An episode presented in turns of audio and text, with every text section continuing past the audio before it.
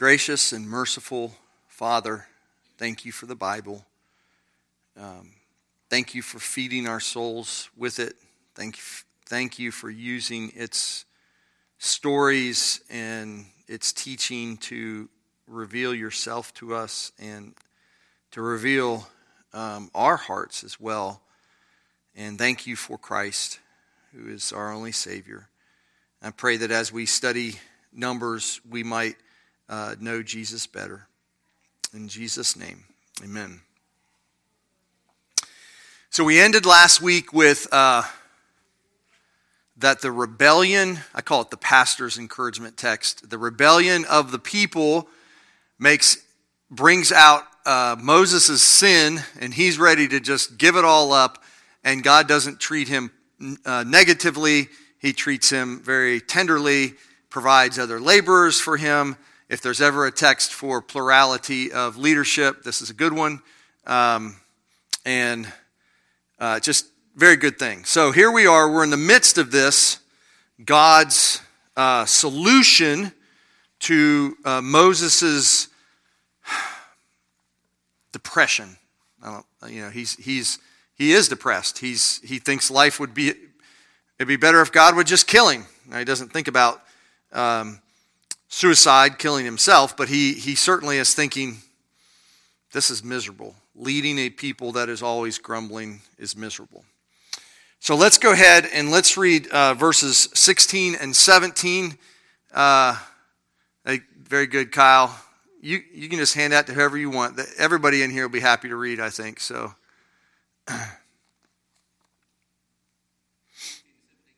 yeah, uh, Numbers chapter eleven, sixteen and seventeen.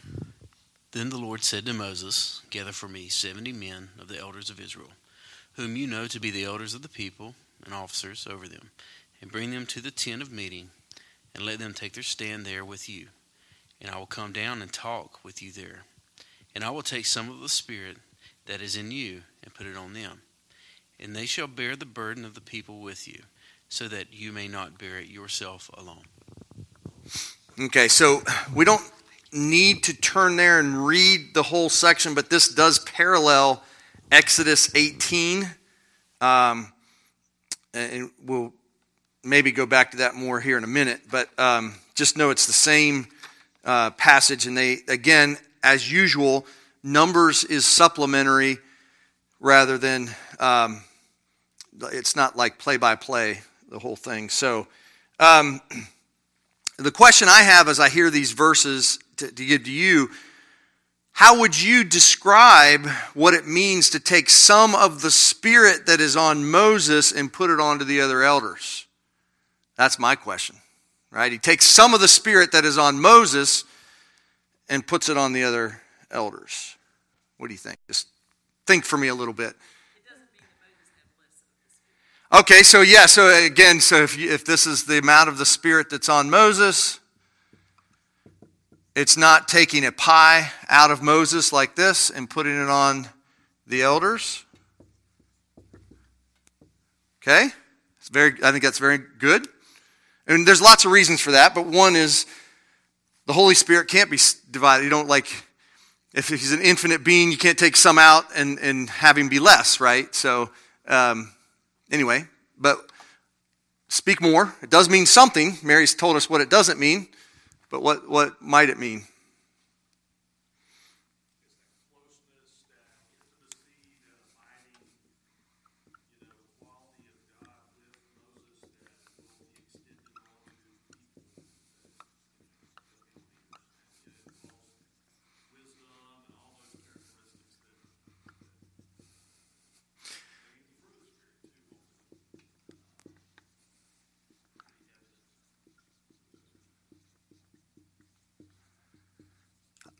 Okay, so I'm just going to, I wrote all that down as fast as I could. The closeness, the intimacy, the abiding qualities, wisdom, even fruit of the Spirit. Uh, in, in essence, what makes Moses a good leader is going to be put onto these other men. Right?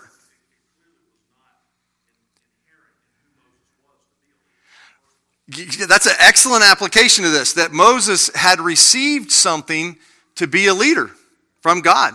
This is what we think of when we, uh, in in our situation, we're going to do this in a couple weeks. When we talk about ordination, ordaining someone, we do believe that God is doing something to help the person fulfill their task. It's not just inherent in the person. And it's more than it's more than just giftedness, although I think giftedness is included in it. It's it, there's a it's just it's almost nebulous how to explain it, but I love the way this says taking some of the Spirit. So it's uh, is that the Holy Spirit? Yes, but I mean, it's not just thinking of the Holy Spirit as a person, but it's thinking in terms of the the giftedness and the abilities and the attitude that's in Moses being put on to these other people, that God actually does that. Go ahead, Clark. One application, I think, would be God giving to Moses ministers for the minister, if you will. Uh-huh.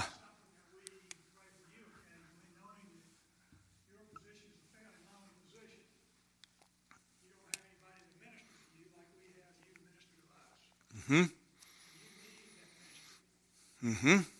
Yeah, you guys, this is this, you guys are getting the gist of what's going on here, which will make it all the more uh, amazing when we get to the next chapter and see what they actually do. Uh, but that, that's you're you're you got the heart of it. Um, and sometimes we call this anointing. Okay, and this is one of those cases where understanding this. Uh, will help you understand that this, whatever this is, and all that it is, doesn't mean sinlessness. uh, and so, um, yeah, you'll see that here in a minute. Um, and the result of this, the idea of even using that language, is that the congregation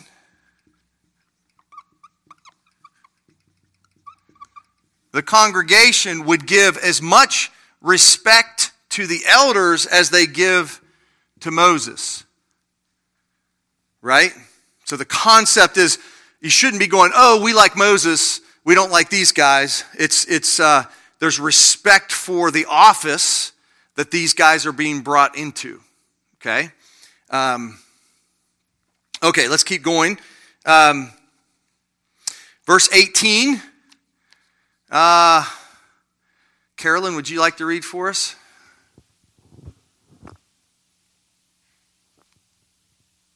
Uh, read eighteen to twenty, please.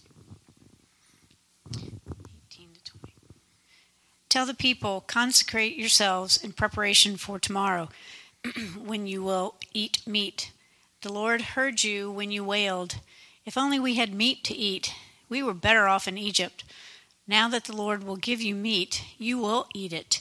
You will not eat it for just one day, or two days, or five, or ten, or twenty days, but for a whole month, until it comes out of your nostrils and you loathe it, because you have rejected the Lord who is among you and have walked away from him, saying, why did we ever leave Egypt? Okay. Um, so who tells Moses to say this? Uh, it, it, it, Moses' message is a message from God. This is what God wants to say to his people. And um, what does he want him to say to them? What's what's the, well, let me ask you this. What does he actually command for the people to do? And what do you think in this context that would look like? It's, it's, it's hard, isn't it? It's like, wait a minute, consecrate yourself. I'm going to make, I'm going to stuff food into your mouth so it comes out your nostrils. Consecrate yourself. So, like, what does that mean? Um, again, consecration, uh, it does have this sense of set apart. The way I would take it in this context, get ready, because I'm going to teach you a lesson. It's like, Coleman, go to your room. Your dad's going to be in there in a couple minutes. Prepare yourself, because God's not happy with them, right? Because of their grumbling, right? So he's he the, the grumbling started it. They were grumbly, hateful, and then God uh, takes care of the issue with Moses in his depression because of that, but now he's going to actually address the people. And he says, um, get ready, I think is probably the best way. Um, and this, this verse helps us to see how gr- their grumbling actually crossed over the line. This is one of the lessons I think Numbers is helping us with. What is the difference between um, good crying out to God because your own personal experience is less than the promises of God, right? We all get, things aren't everything that we want. Uh, and, and so that's a good thing. Psalms do that all the time. How is it, God, that you can say that I can conquer sin and yet I'm struggling with sin? How is it, God, that you say you defend me and I just got beat up by these other people? You know, all those those are decent questions and they're part of the Christian life. So that's not, all of that is not grumbling and complaining in the Numbers context. How does the, this grumbling and complaining cross over the line? And these verses tell us one way it does, particularly in verse eighteen at the end. Yes. Now flesh that out kind of. It's basically saying, we think I was better off before I became a Christian. Think about your grumbling and complaining. I was better off when I didn't have you as my God. That's when it crosses over the line. You know, you can actually have, you know, uh, all kinds of frustrations that you're taking to the Lord on a regular basis. Cast all of your cares upon him. You know, take all of your angst, all that kind of stuff. Take to him. God wants you to do that. But with the attitude that you are happy that God has redeemed you. And no matter how hard it is for you in the moment, you would never want to give up salvation to go back to pre-salvation. I think that's one thing that's very helpful in our distinction of what's going on here. They were crossing over that line, and, and we do sometimes as well too.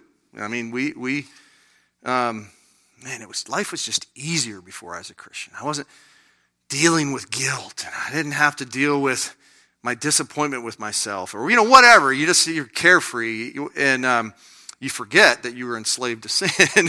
uh, but but you can see how that can go on. So, okay, and so. God is going to discipline them. And is it not interesting the way that God disciplines them right now?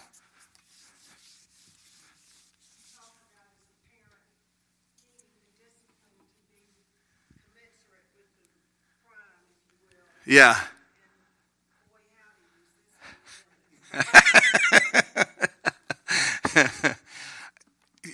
Try to think of a situation in, in modern day parenting where you would do something like this.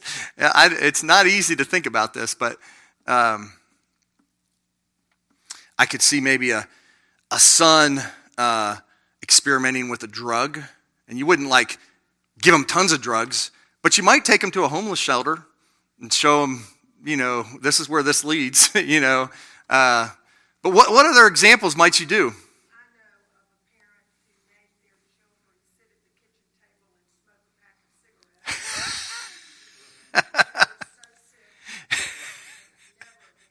It is true. Uh, my mom and dad could care less that that the farmers in our uh, when we were helping us on the fields gave us these big wads of tobacco.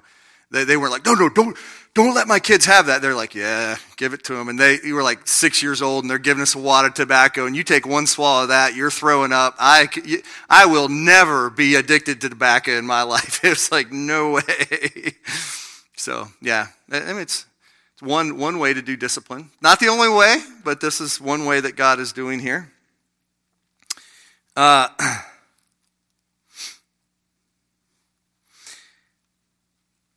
what is God teaching by pushing this to the extreme?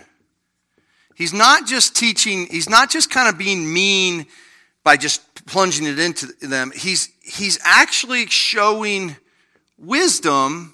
Not just in the discipline, but in the regular giving of food, he is showing them that it's not that I'm holding back from you, I'm giving to you according to my wisdom. So that's that's what's happening in regular, that you don't want me to just flood you and, and give to you as much as you possibly want at the moment, because it's it's actually painful. We we do this at Thanksgiving, right? A lot of times we have all the food we want, and about three hours later, we're just like, oh, why did I do that to myself, you know? And then you see, you know, usually people that are, I guess I'm moving into that category, not quite there yet, but you, you find that at, at Thanksgiving after... what, fifty-three years of eating Thanksgiving, I go, you know, maybe I shouldn't have that second helping right now. I can I can enjoy this much later. And so there's a there's a lot of wisdom that God is showing. You want me, he says, to order your your life right now. We don't want you don't want me to just give you exactly what you want all the time, because it will not be good. Go ahead, Michael.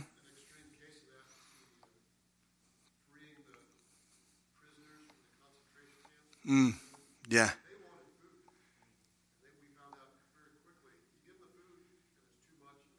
And they die. Yes. Yes. Yes. Yes, yes, yes. I have um, in my notes a, a story of my own gluttony, but you'll have to get that later. Um, I it's just a funny story, so... Um, but anyway, you get the picture. God is not being harsh or mean here. He's actually trying to instruct them. You want me to be wise with you. Yeah. Oh, he could give you whatever. It's not. He's not withholding this because, because he doesn't have it. There you go. That's a very good point, Mike. All right, so let's read twenty-one and twenty-two. Um, Christian, you want to read for us? You go right ahead. Just kidding. Erica, you just translate as he reads. And Moses said, the people among whom I am are six hundred thousand footmen, and thou hast said, I will give them flesh, that they may eat a whole month. Shall the flocks and the herds be slain for them? I, and t- okay, sorry, keep going. To suffice them, or shall all the fish of the sea be gathered together for them, to suffice them? Good. Just keep the microphone, because I'm going to have you keep reading as we go along. So um, so here is a statement. Moses reacts to God's word. How's, what's his reaction? How are you going to do that, right? Which brings up Mike's point that, that even to Moses, this seems unbelievable that you could give us so much meat that it's going to come out our nostrils. I like, you can't do that, God. And how are you going to feed these people? Yes, yeah, same thing in the lesson. You you can't do this. And he's like, oh, I can do it. I can do as many. Um, he reminds uh, God how many of the Israelites there are, and he expresses his doubts. All right, read verse twenty-three. Unto Moses, is the Lord's hand wax short? Thou shalt see now whether my word shall come to pass unto thee or not. Okay, so again, this is I love this. This is all throughout Scripture. It's like a, if you get that this this is one of these common lessons that we always need to keep coming back to. You just see it everywhere. But here, God's like, oh, so you think I can't do it? Oh, let me show you. Is my arm too short? So when you're dealing with whatever problem you're dealing with, and you think it can't be done, God's sitting back there, oh, that's exactly what I want. Because I want you to learn that there is no problem of which my arm is too short to save. Right? So, uh, wonderful lesson there. Uh, he, I just wrote down, God loves to do what his people do not think he can do. He is able to do far more than what we ask or imagine. Carrie.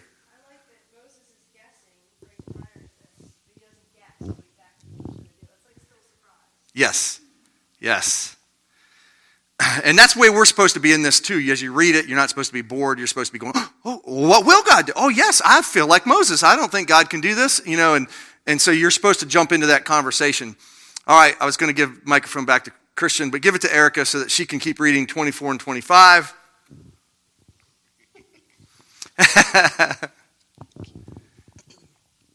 So Moses went out and told the people the words of the Lord, and he gathered seventy men of the elders of the people and placed them around the tent. Then the Lord came down in the cloud and spoke to him, and took some of the spirit that was on him and put it on the seventy elders. And as soon as the spirit rested on them, they prophesied, but they did not continue doing it. Okay. This is... Uh...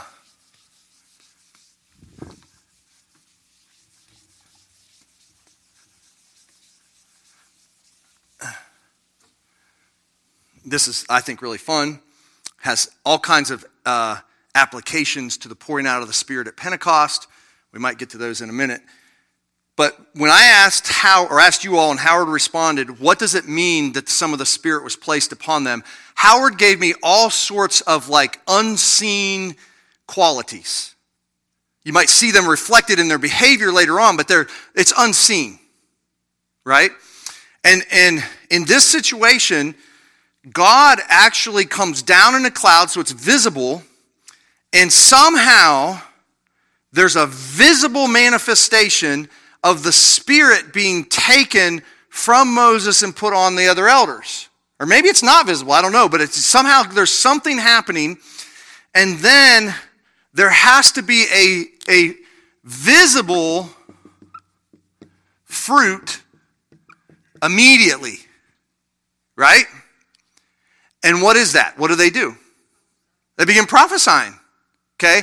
So that was like the, the, the prophecy, the ability to speak the word of God. And I don't know how the people, like what kind of prophesying was going on, like what they were actually doing.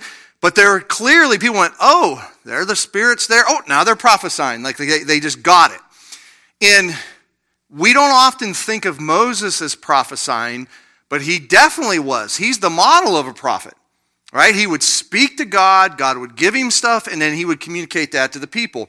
So the same thing that Moses typically is doing, the people now go, oh, that's happening to these elders, okay? And it's in a visible way. But then it says, but they didn't continue to do it. Why not?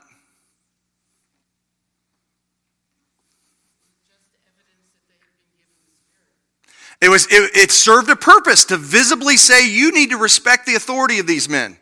It wasn't there all the time. And there's a reason why it wasn't there all the time, because God, I believe, is still using in a singular way Moses as the one through whom he communicates his word. Not saying there couldn't be other prophets down the road and all kinds of things, but I think what God wants them to do is to say, these elders, you should give them some of the same respect. When you have problems and disputes, you can go to these other elders. You don't need to, you don't need to um, always go to Moses with your problems, because these guys can handle it. That, you know, they're clearly God's representatives, but Moses is still my main man. And we're going to see why that's important here in just a moment. Um, so the, the external spiritual prophesying was temporal for these guys, whereas Moses, he speaks to him face to face in an ongoing way, and that's the true model. We would probably apply this similar to, yeah, Mike is a preacher of God's word, but Jesus is the true prophet, right? The word of God is the true speaking of, you know, it's not, I, I'm not, you, you don't want to give allegiance to me higher than Christ. He's the true word. Some, something similar to that would be the way I'd apply this. Moses is the one who's the true representative of God. All right, twenty-six to twenty-nine. Uh, let's give it to Barry. You want to read over there for us, Barry? Or Natalie, doesn't matter.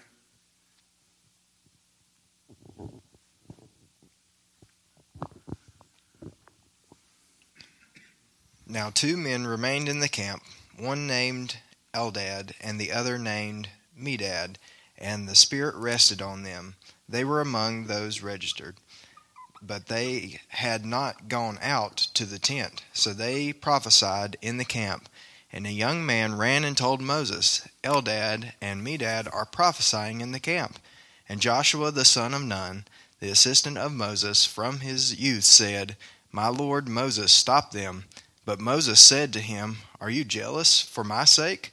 Would that all the Lord's people were prophets, that the Lord would put his spirit on them, and Moses and the elders of Israel returned to the camp. Okay. So, first off, Eldad and Medad. Are they uh, are they two members of the seventy, or would they be two plus two? Would it make them seventy-two? That's the first question, and I, I don't know that I'm certain on that, um, which is which. But for some reason, of which we're not told, we are not told why, they do not come with the rest of the elders.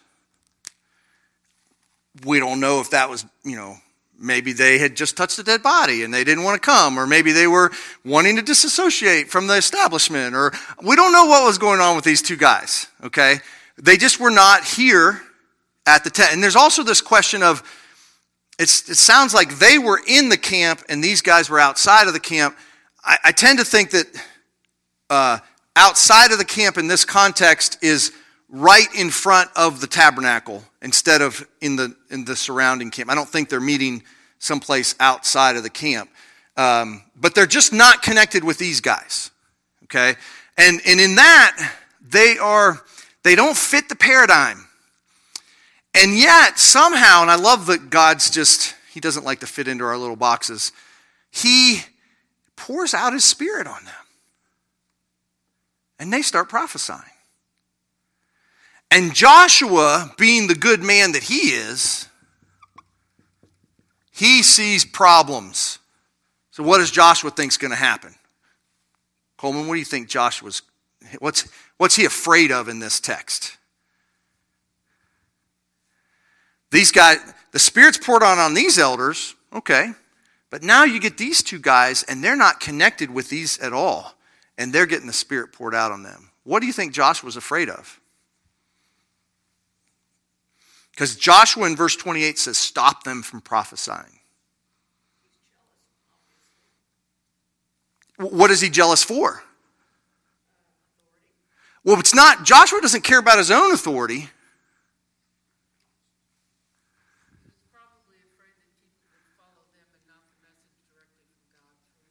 That's it. He's afraid that people would follow these guys and they wouldn't come and give their allegiance to Moses.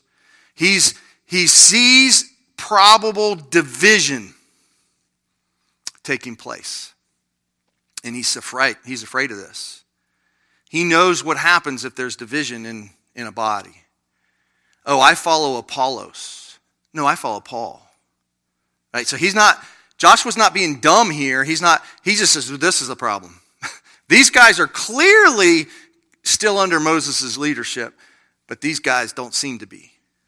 They seem to be outliers and people could follow them. What does Moses um, say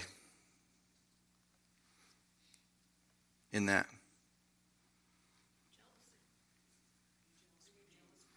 Are you jealous for me? And, and you can see great humility in Moses, right? He's, he's like, I mean, God's the one to put the Spirit on him. If you put the Spirit on him, it's his deal, right? I mean, he's just, he's not stuck on himself. Remember, he just wanted to be killed because he's rebellious people anyway. He didn't want to be a part of this. So he's like, hey, I don't know exactly what God's doing. And so he doesn't agree with Joshua. And he actually says, would that all God's people would prophesy. Is that not a foreshadow of the outpouring of the Spirit at Pentecost where all God's people prophesy? So, Uh, we would want that. We would want the Spirit of God actively working in everybody's heart. Yes, Melissa. What would they have been saying? I mean, it doesn't say what they were saying. They were saying they're prophesying. Does that just mean truths about God, truths about the situation? Does that mean foretelling what's going to happen? I mean, uh, I would, everything that you just said, I would say, I'd have to say yes, because that's the kind of things that prophecy does. So maybe he, maybe they just said in agreement, yes, it's true. You're going to see quail come flying down. You know, you're going to see these things happen. So they're like giving, adding their voice to Moses. I doubt that they're saying anything, um, obviously not saying anything contrary to Moses, but I wonder if they're saying something that's um, different than Moses, like new truths. I, I don't. I wouldn't say that either. Uh, but somehow they must be um, affirming, saying new things. Uh, I don't know. The Scripture doesn't tell us, and I think that's probably um, wise as well, because in our day and age, oh, you know, I like this leader, I don't like that leader. Uh, why? Oh, it's just the way they describe. It gets into all these little nitpicky details of why you like this guy and not this guy, and and um, and I think that this passage is uh, ultimately applicable to everything that we experience today because it doesn't give us those details. Um,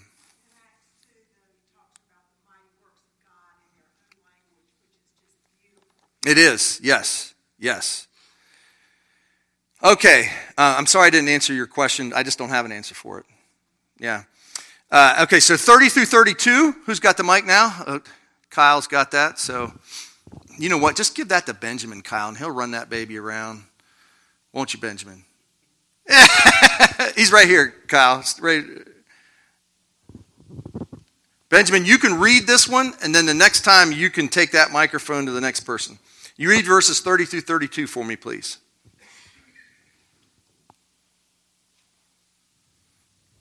And Moses and the elders of Israel returned to the camp.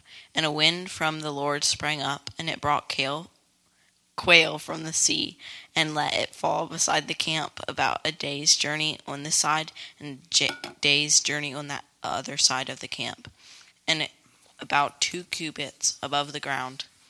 And the people rose all that day and all night and all the next day and gathered the quail. Those who gathered the least gathered ten homers, and they spread them out for themselves all around the camp. Okay, so this is basically a description of what happens. A wind comes. There's some people suggest that these are being swept in. It's a typical thing. I, I can't say how this was typical. It's, to me, it's got to be miraculous.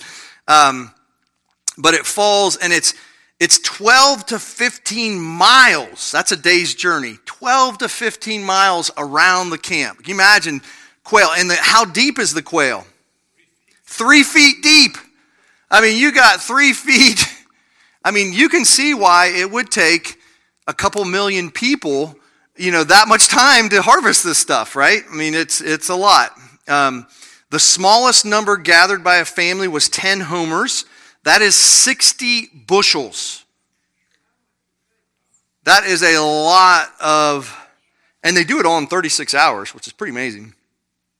All right, thirty-three to thirty-five. I'll let Bridget read that for us.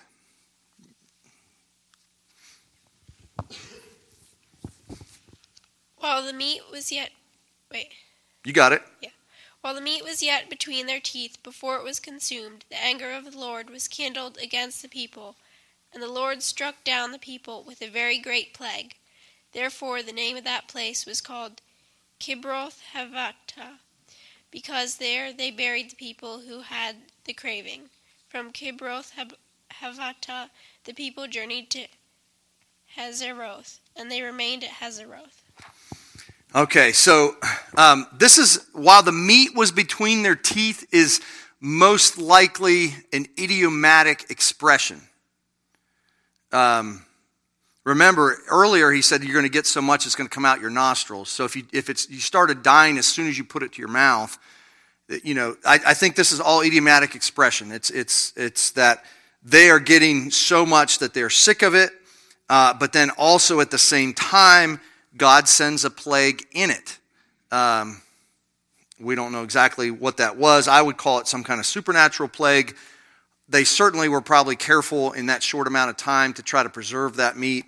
Um, but anyway, they are, um, they're dying. And this is uh, uh, at God's hand. People are dying. And he mentions that this is the place of craving. So the reminder is, my application, God, I don't want you to just give me all of my cravings.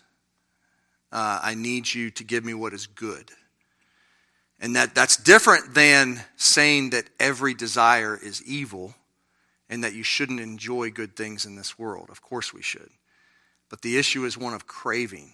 And God is clearly angry with them, and he is clearly bringing the, the wrath upon them uh, that he um, that he promised to bring them.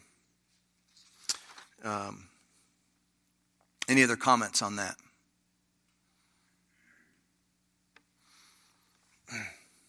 It doesn't talk about the alleviation of the plague in these verses. Um, but obviously it had to stop at some point.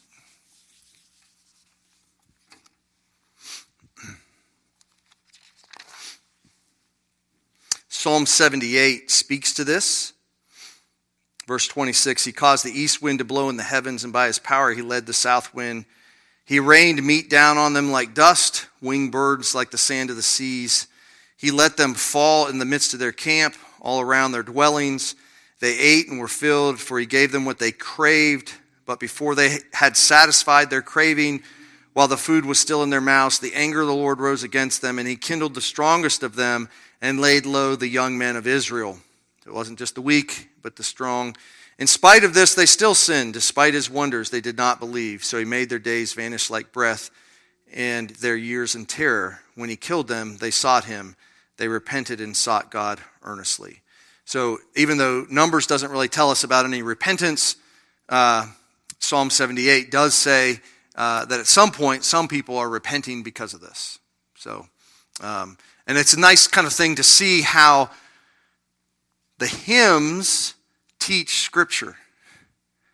So if you want to understand your Bible, that's one reason why the hymns, are, the Psalms are good, because they are used by God to help you understand in an applicable way these events. So, all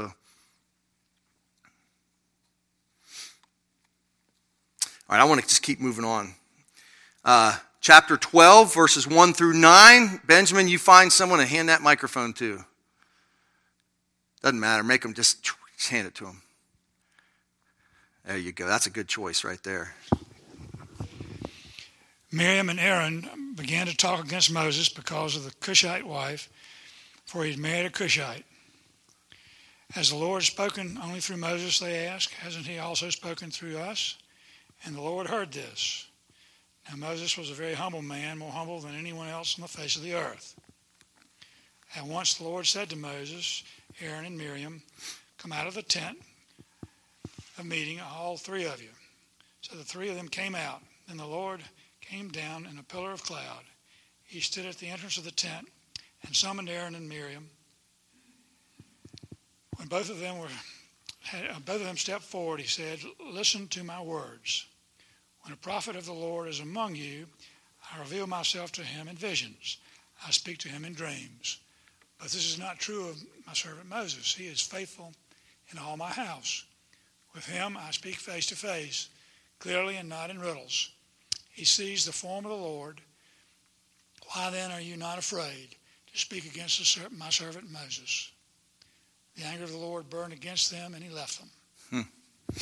Hmm. Okay, so I, I really wanted to get to this chapter because it helps to understand the whole issue with Eldad and Medad. And so in the in the last chapter, Joshua is... Um, telling him, you got to work out, stop these guys, you know, stop these other prophets. They're going to be a threat to your leadership.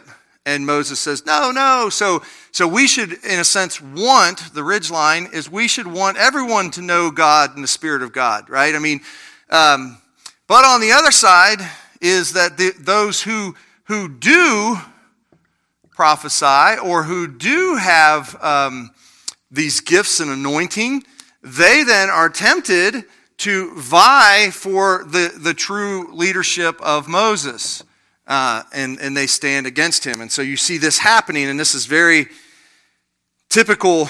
Um, you know, I always think that truth is a ridgeline. It's able to fall off on both sides. So uh, who are those who are opposing Moses now?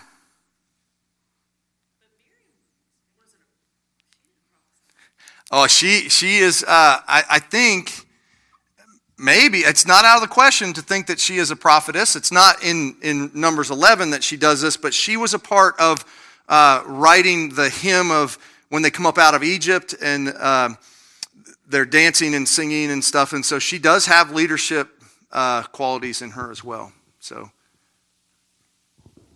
we'll talk about that more in a minute. So.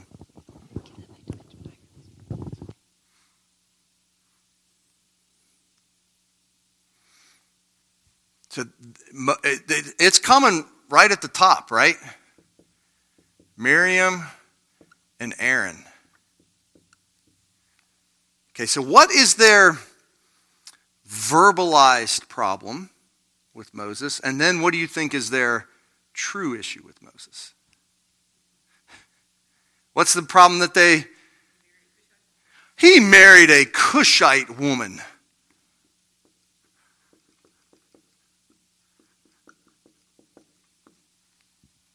Can't have that.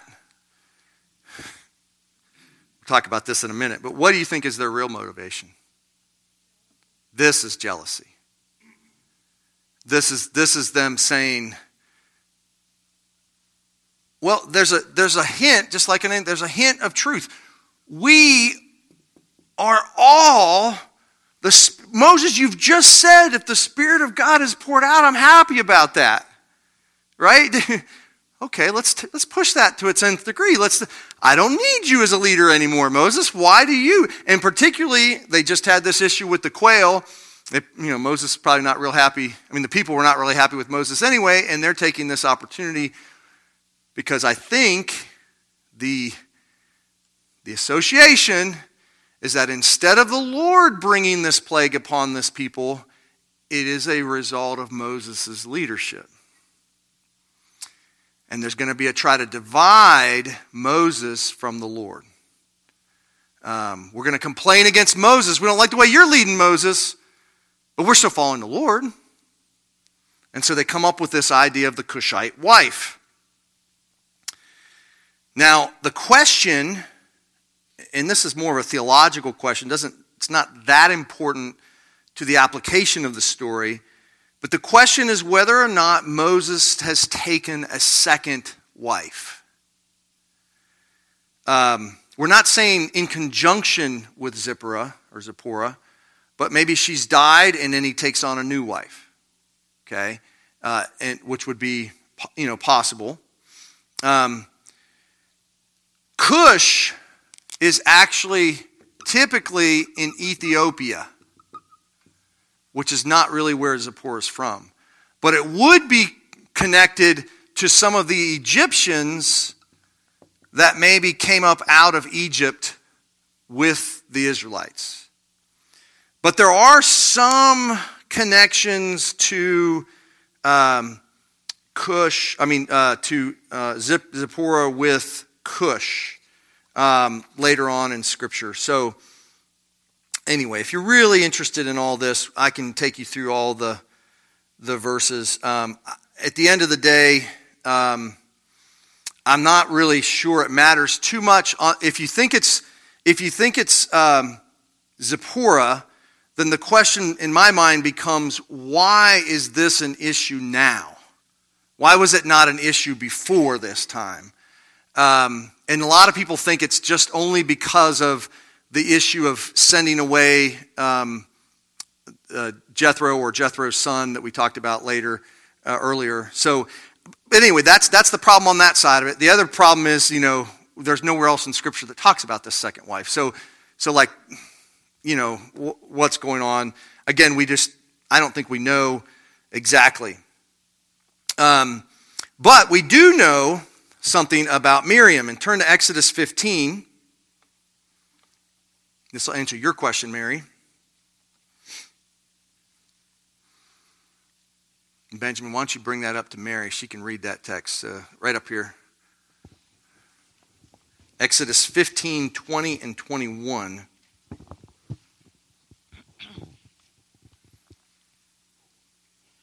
Then Miriam the prophetess, the sister of Aaron, took a tambourine in her hand, and all the women went out after her with tambourines and dancing. And Miriam sang to them, "Sing to the Lord, for he has triumphed gloriously. the horse and his rider he has thrown into the sea. You know, this is like, this is the best song. This is the most popular song. I mean, wh- why wouldn't you want to follow Miriam? She was the one who came up with the, the topped all the charts. Everybody sang this song, right? I mean, this was the one that, um, uh, Michael Card, you know, this is, this is the one. So, um, anyway, so she is, uh, uh, one of the, she's a prophetess and, and a leader. She is also honored in Numbers twenty. Um, There's a sense where they talk about her burial, which is going to be an important thing later on in Numbers twenty. Um, so she's important. You know, she's not she's not someone that's just a nobody. She has a rightful, dignified place uh, in this, and yet it's not above Moses.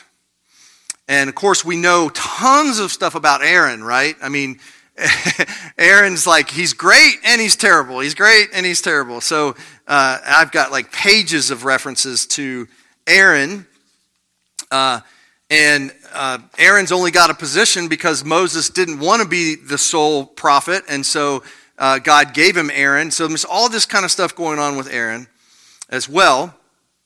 But jealousy fits even into hearts who have been anointed, who have had the Spirit of God poured out upon them. All of those, it doesn't negate the fact that there's sinfulness in people. So just remind yourself that. For me, pray for Mike. You can pray that he does his ministry well, but pray that I put sin to death, because I struggled with sin just like the rest of you guys.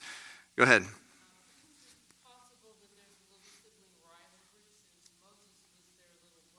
He he was their little brother, spoiled one that went to Egypt anyway. I mean, we we are the pure Israelites. Moses, you're kind of a, you know, you betrayed us and went over to the Egyptians. I don't know. Something going on there. Um, giftedness, anointedness does not mean you are free of sin. Uh, and the Lord is not happy. Verse three, there's a comment about Moses. What do you guys think of that comment?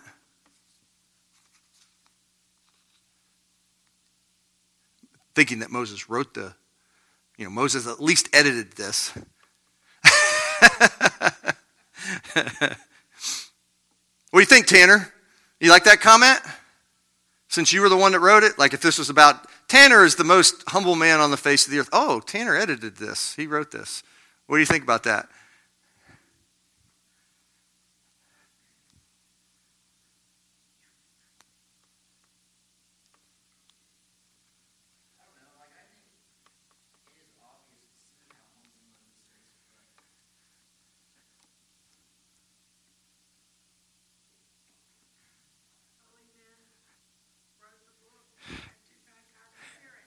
I tend to think that God actually told him, you write that.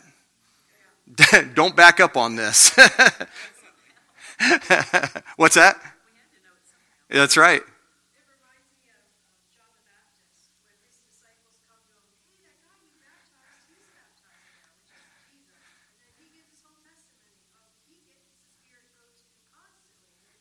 Yeah. Yes. And I, I don't have any problem with thinking that Moses is humble, and I think the fact that God says, look, the people need to know this. This is my evaluation. You put it in here, and I could see Moses just saying, okay, Lord. I think it's even humble that he puts that, because we have this false humility. Oh, don't don't laud me, you know, and here he's having to say this um, in Scripture. So obviously Moses, if he is humble, he's only humble by the grace of God, and God is the one forging that character in him. Um, what does God tell everyone about his relationship with Moses?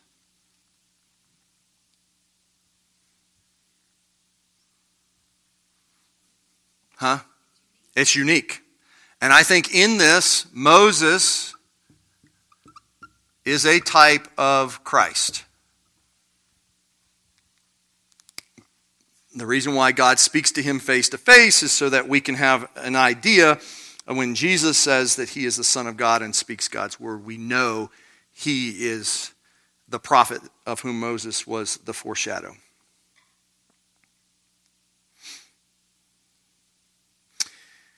Can anybody quote Hebrews one? First, long ago, in various and sundry ways, that's the King James, God spoke to our fathers through the prophets, but now, in these last days, there you go. Oh, if the Muslims would get this, that Jesus wasn't just a prophet and that we have another prophet coming after him, but that the Son is the final prophet. He is the one. This, this is how I would apply this. It's, it's we need to listen to the words of Christ above every human. So you know how we say God's word is above even the preachers and the leaders and stuff? We need to hear the word of Christ above everything else. That's, he's the one we need to listen to. Okay, um, let's keep going. ten through sixteen. Uh, let's give that to Melissa Hall right here, Benjamin. Yeah, yeah, go ahead, Howard. I'm just, just a little confused about the setup here. Yeah. So they had the tabernacle. Yep. Uh, in the middle of camp. Right. And this was at the tent of meeting, so was there still, uh, out, I kind of envisioned that outside the camp where God would come and meet specifically with Moses, or, or where was this taking place? At the, and this is, um, This is the camp setup. So these are the, the Levites, and then you got the different camps. There's three different uh, ones in each of these. And Moses, uh, and Moses is here.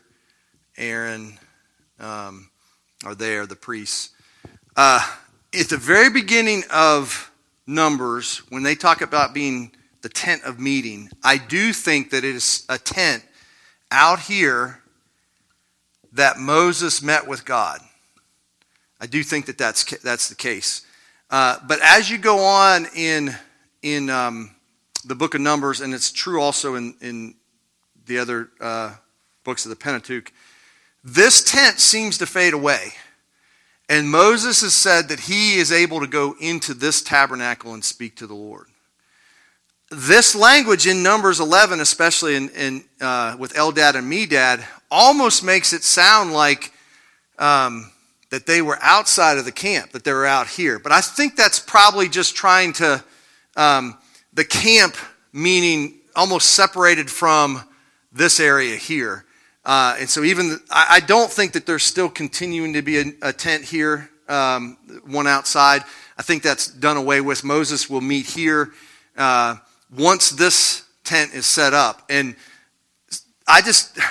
Howard, that's from just looking at, trying to look at all the texts and try to, it, it does, the wording of being in the camp, out of the camp in this passage is confusing to me. It seems like it's backwards.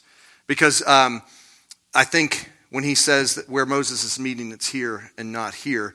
Um, I just, I don't know. I, I don't, you could, you could, we could study those uh, verses. I've got a bunch of them listed in my notes. Um But you could take probably about an hour or two to study that. And and at the end of the day, I just came back and just said, well, I think when they're saying in the camp uh, or outside of the camp, this this actually area right before the tabernacle is is also called outside of the camp. That's kind of how I've come to my conclusion, but I don't I don't know. So again, it is a little bit confusing there. I don't think it's the the most important detail. That's why I didn't go into it a whole lot, but... Uh, be happy to, to flesh that out more with us. Uh, it's clear, though, at the beginning of, of Numbers that, that there is this other tent because the tabernacle hasn't been set up yet. Uh, but at this point, it seems like it is set up, and that's where Moses meets with them. When the cloud removed from over the tent, behold, Miriam was lep- leprous, like snow. And Aaron turned towards Miriam, and behold, she was leprous. And Aaron said to Moses, O my Lord, do not punish us because we have done foolishly and have sinned. Let her not be as one dead, whose flesh is half eaten away when he comes out of his mother's womb. And Moses cried to the Lord, O God, please heal her, please. And the Lord said to Moses, If her father had but spit in her face, should she not be shamed seven days? Let her be shut outside the camp seven days, and after that she may be brought in again. So Miriam was shut outside the camp seven days, and the people did not set out on the march till Miriam was brought in again. After that the people set out from Hazeroth and camped in the wilderness of Paran. Okay, so obviously um, she is leprous, and don't just think of the leprosy that we have, that you lose feeling and then months later you fall. It's obvious some kind of physical uh, skin disease that's happening, and everybody could see it right off the bat. Um, she is experiencing this leprosy, and what would that mean for her relationship to temple worship? She would be cut off. So here's Miriam. This, she's outside the camp, right? Which is one of the reasons why I don't think that the tent's outside of the camp at this point. I think it's inside the camp. But anyway, she's she's uh, outside of the camp. Um, she would be a disgrace. This would be this would be terrible for her. A sign of God's anger, His His uh, wrath upon her. God is angry with Miriam. So this is this is. Uh, Probably why, you ask, why does Aaron not experience this? And I think there's two reasons. One, Aaron's the priest. He has to do the priestly functions. And two, um, I think that Miriam was probably the instigator of this particular rebellion. Um, so, um, yes.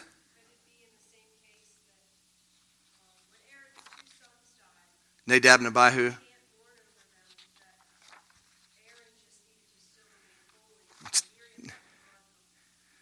She does. That's that's a yeah. It would have been hard for him to watch his sister be out outside the camp. Yeah, yeah. He's got to still do his job. He he said like Adam and Eve. Mm-hmm. Um. Aaron uh, does some pleading. Um. What's that? That's true. That's that's true. Um. I think there's a, a, a guilty sense in him, right? Um, learning his lesson. Okay, maybe we do need you, Moses, after all. Um,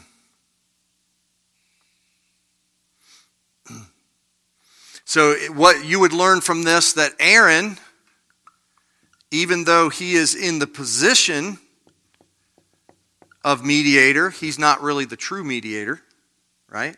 Hebrews says that he would have to offer sacrifices for his own sins and for the sins of the people, right? Um, and who is the one who mediates for Aaron and Miriam? Moses, right? And I think this is why he's called the most humble man on the earth. They have just uh, criticized his authority, and he intercedes for them. Now, put that in your own context with Christ. How often do you lift up critical words of Christ's lordship over your life, and yet he is continuing to intercede for you? Right? Um,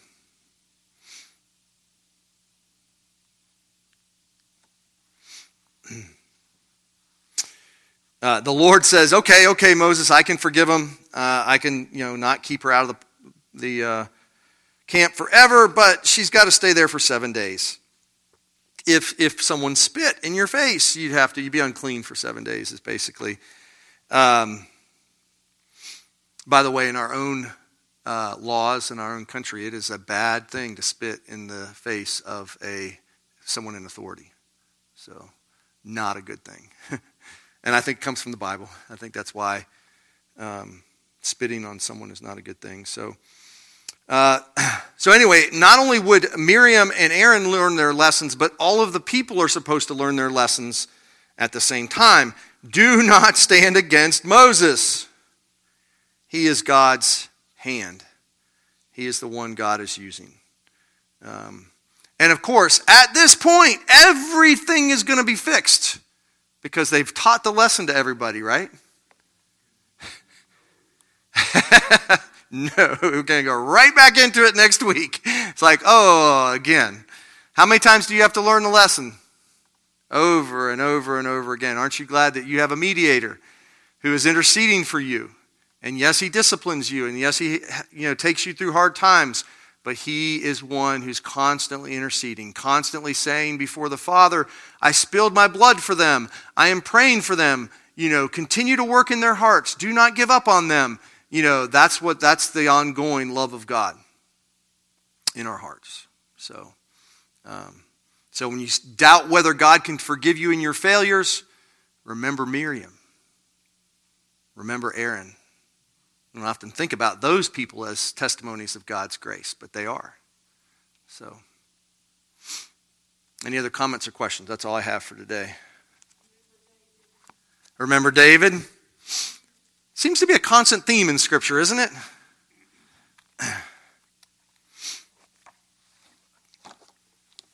Father, thank you so much for sending Jesus to be our perfect high priest.